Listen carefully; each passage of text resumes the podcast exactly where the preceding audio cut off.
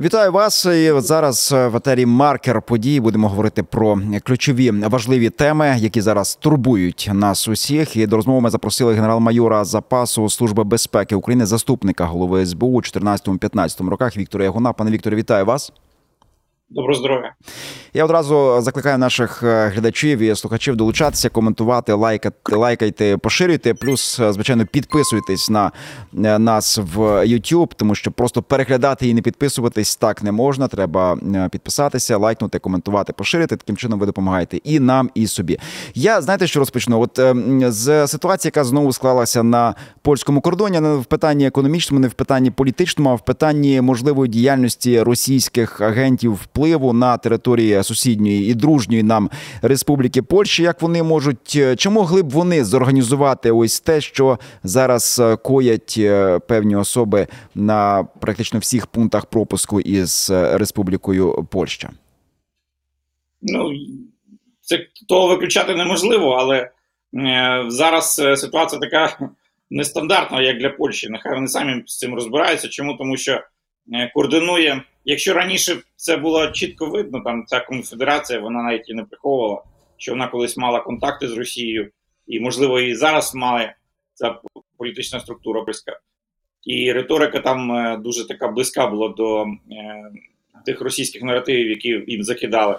То зараз ситуація трошки інакша. В якому плані? В тому плані, що е, координує ці процеси, е, ну, протести е, фермерів колишній е, міністр е, сільського господарства, чи як він там називався правильно, е, відпіс.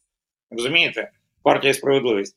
І це і, і це говорить про те, що е, реальність е, інакша.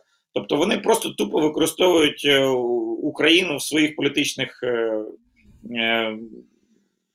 в своїх політичних е, цих цих дрязах.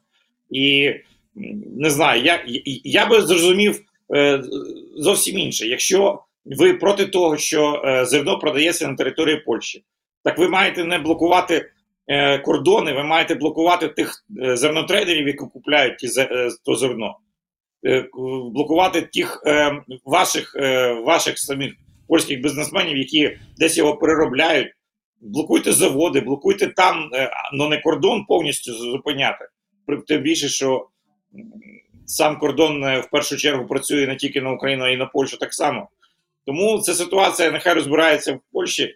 Є вже заява Туска, що вони е, вірять в Україну, але фермери їм так само важливі. Ну, нехай розбираються, що їм важливіше: безпека Європи чи безпека окремо взятих фермерів.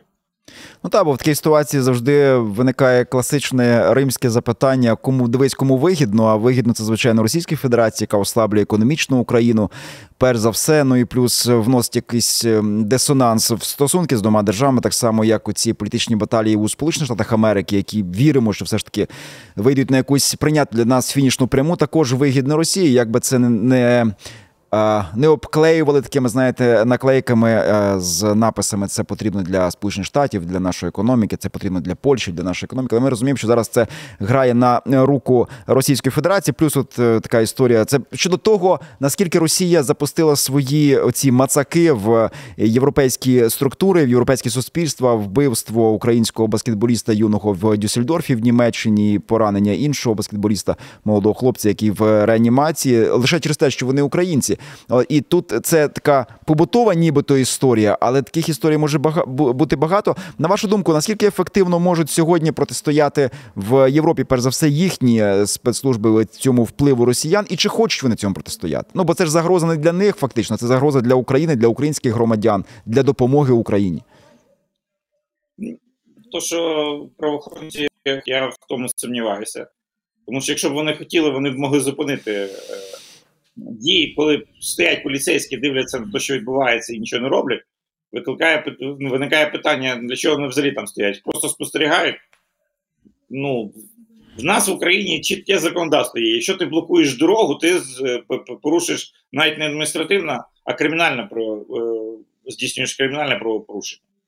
В Польщі я не я, я щось глибоко сумніваюся, що в Польщі немає якоїсь статті кримінального кодексу, яка би могла бути Е, прирівняно до того, що ти блокуєш дороги. Вони ж вони ж хитро, вони зараз відійшли від прикордонних пунктів, так? і вони блокують її десь там за, за декілька кілометрів. Але від цього нам не легше. І, е, на жаль, ситуація в, е, в Європі е, з деякими протестними акціями е, дуже чітко показує, що не завжди влада е, готова е, протистояти певним викликам. Це було показано дуже активно, коли протестували е, проти е, Ізраїля, і коли видно було, що вони ж самі приймали закони проти антисемітізму. А тут е, виходить якийсь натовп і починає кричати кричалки, які ну просто не лізуть ніяку голову. І правоохоронці навіть не реагують. Не знаю, може потім спецслужби там висмикують якихось е, агітаторів. Можливо, вони працюють е, десь так дуже-дуже підпільно, але від цього від цього нам не легше, тому що вони ж працюють не тільки по тим антисемітам, вони мають працювати і по так званим е, представникам руського міра, яких там, наприклад, ті самі Німеччині величезна кількість. Вони самі визнають, що в Німеччині на даний період близько 10% населення це так зване російськомовне населення, або за походженням з Радянського Союзу, або за походженням з Росії. І це і це е, проблема, яка час від часу в них там виринає. Ми ну, пам'ятаємо, що кілька років назад ті так звані е, безсмертні полки та і святкування 9 травня.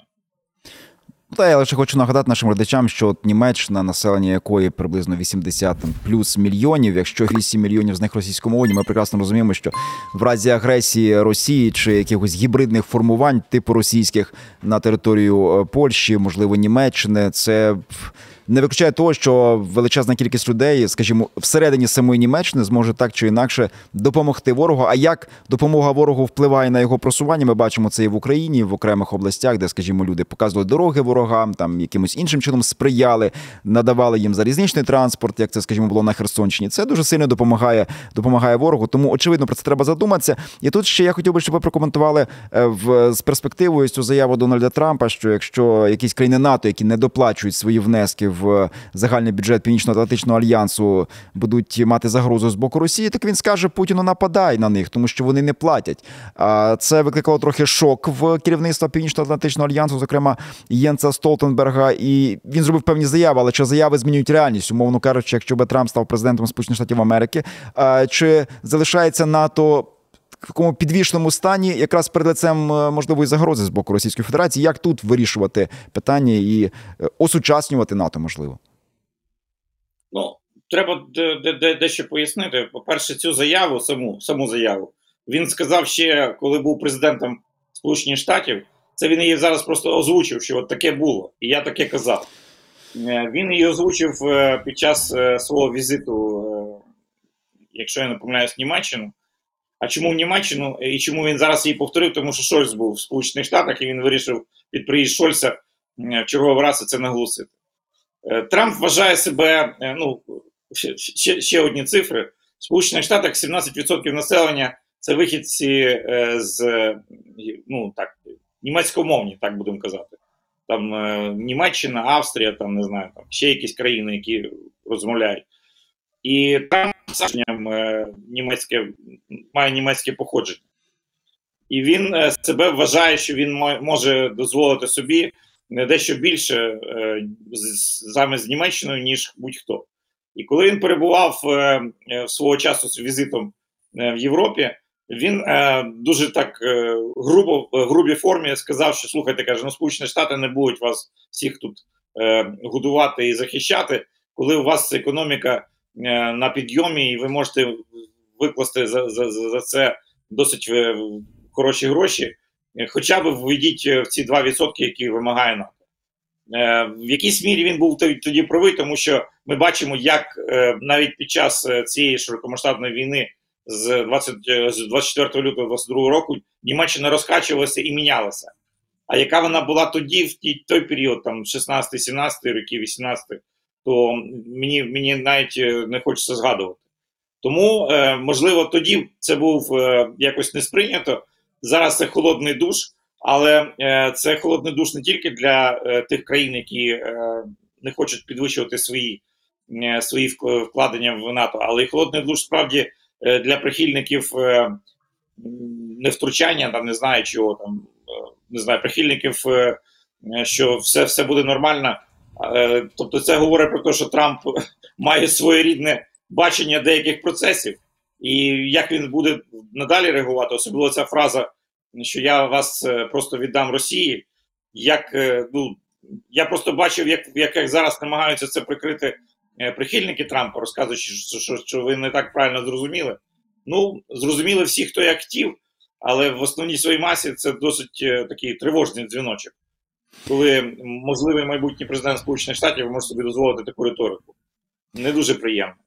Я закличу наших глядачів. Ну, по-перше, лайкайте, підписуйтесь, коментуйте. І Цікава ваша думка, чи дійсно е, ви вважаєте, що Росія має свою розгалужену агентуру на різних посадах е, в різних шарах суспільства, в е, перш за все в Європейському Союзі, в Сполучених Штатах Америки, яка може так чи інакше впливати і на формування політичних рішень, і на ухвалення тих чи інших рішень, як з цим боротися, дуже важливо. Тепер я ще хотів би поговорити про призначення в Україні на посади.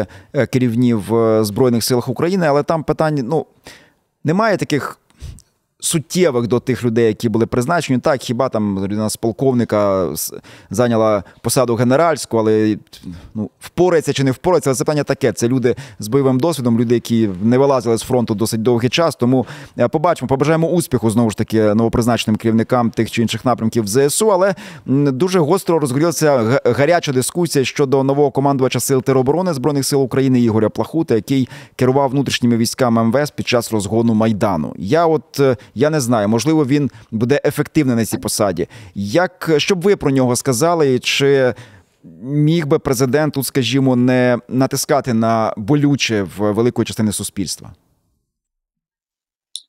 Е, ну розумієте, яка ситуація? Я е, свого часу працював у військовій контрозвідці, е, був начальником відділу військової контрозвідки по головному управлінню внутрішніх військ. І я дуже добре знаю всіх е, тих, хто ну, всіх вихідців е, з Національної гвардії, це і півторака, і е, в першу чергу Ярового дуже добре знав, е, який був потім після е, після Майдану першим заступником міністра внутрішніх справ. Я чому навмисно називаю прізвище?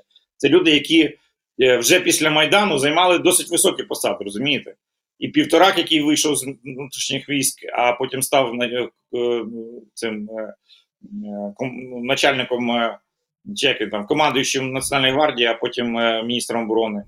І Балана, який був так само, розумієте, Балан так само був одним з командирів, начальником одного з оперативних з'єднань внутрішніх військ.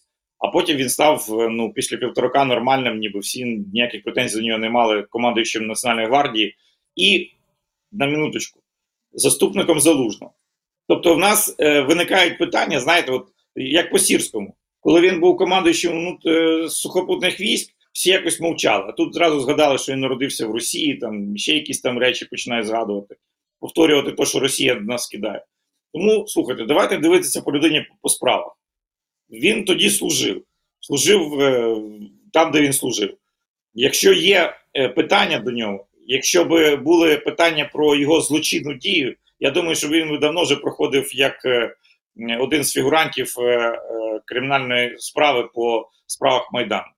Але якщо немає такої справи і не було за ті роки, за ті 10 років, то ну на які претензії? Давайте ми всі, хто е, тоді був в внутрішніх військах, на Національній гвардії теперішній, давайте ми всіх розпустимо. І що будемо робити? Ну, є злочин, треба доводити. Просто саме перебування на, на, на, на тій посаді і якісь висловлювання, я вважаю, що це некоректно.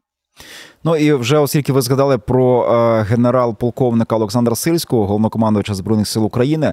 По перше, росіян дуже поплавило, що ну як вони кажуть, наш як вони його назвали е, Нерусь якось так, як в них є нежить, нєрось, це один вихріст. Ну і одним словом, що зрадником вони його вважають. Значить, е, досить довго не могли зрозуміти, що його прізвище означає сирський, творожний. Ну там оці такі дурнуваті їхні були. Але це те, що в них це реакція була дуже негативна. Це сподобалось. Але на вашу думку, от робота російського російської ФСБ, перш за все, те, що вони зараз шукають його родичів по Росії, ну його батьки там живуть, їхні погляди і так далі. Це окреме питання, але в будь-якому разі батьки і батьки, і вони фактично на ворожій території. Е, Чи є тут ризики і загрози знову ж таки впливу можливого або спроб впливу на генерала Сирського, коли твої рідні люди фактично ну можуть стати в будь-якому разі точкою е, болючою точкою, на яку може натиснути ворог? Як цьому можна е, убезпечити, як то кажуть, на, на, на випередження? Будь ласка. Ніяк не забезпечиш. У нас була ситуація, коли ми з'ясували, що П'ятницький це колишній е, керівник е, так званої Луганської Народної Республіки, вихідець е, з Чернівецької області з Західної України. І його батьки спокійно жили в селі десь там. І, і, і навіть не підозрювали, що у них син просто манкуртом виявився. Ну і на відміну від росіян, ми е, не використали таку можливість, та, тобто не посадили їх десь в якесь окреме приміщення і не почали щось вимагати від П'ятницького. Ми їх просто е, фактично чуть ли не під охороною депортували від гріха подальше з України, і на тому закінчили ці всі перипетії, щоб не було е, справді якихось жорстоких дій по відношенню до них. А росіяни вони такі, які вони є. До речі, хочу сказати, що є, є, є інформація про те, що Сірський не, не росіянин етнічний. Там є етнічні групи, які ну, зовсім не мають відношення до так званих русських. Я не хочу їх озвучувати, нехай Сірський сам скаже, якщо він захоче. Ну, але хто подивиться саме то село, де, знаход... де, де він народився, воно ніякого відношення етнічного до так званих росіян не має. Тому він справді не, не Русь, не Русь.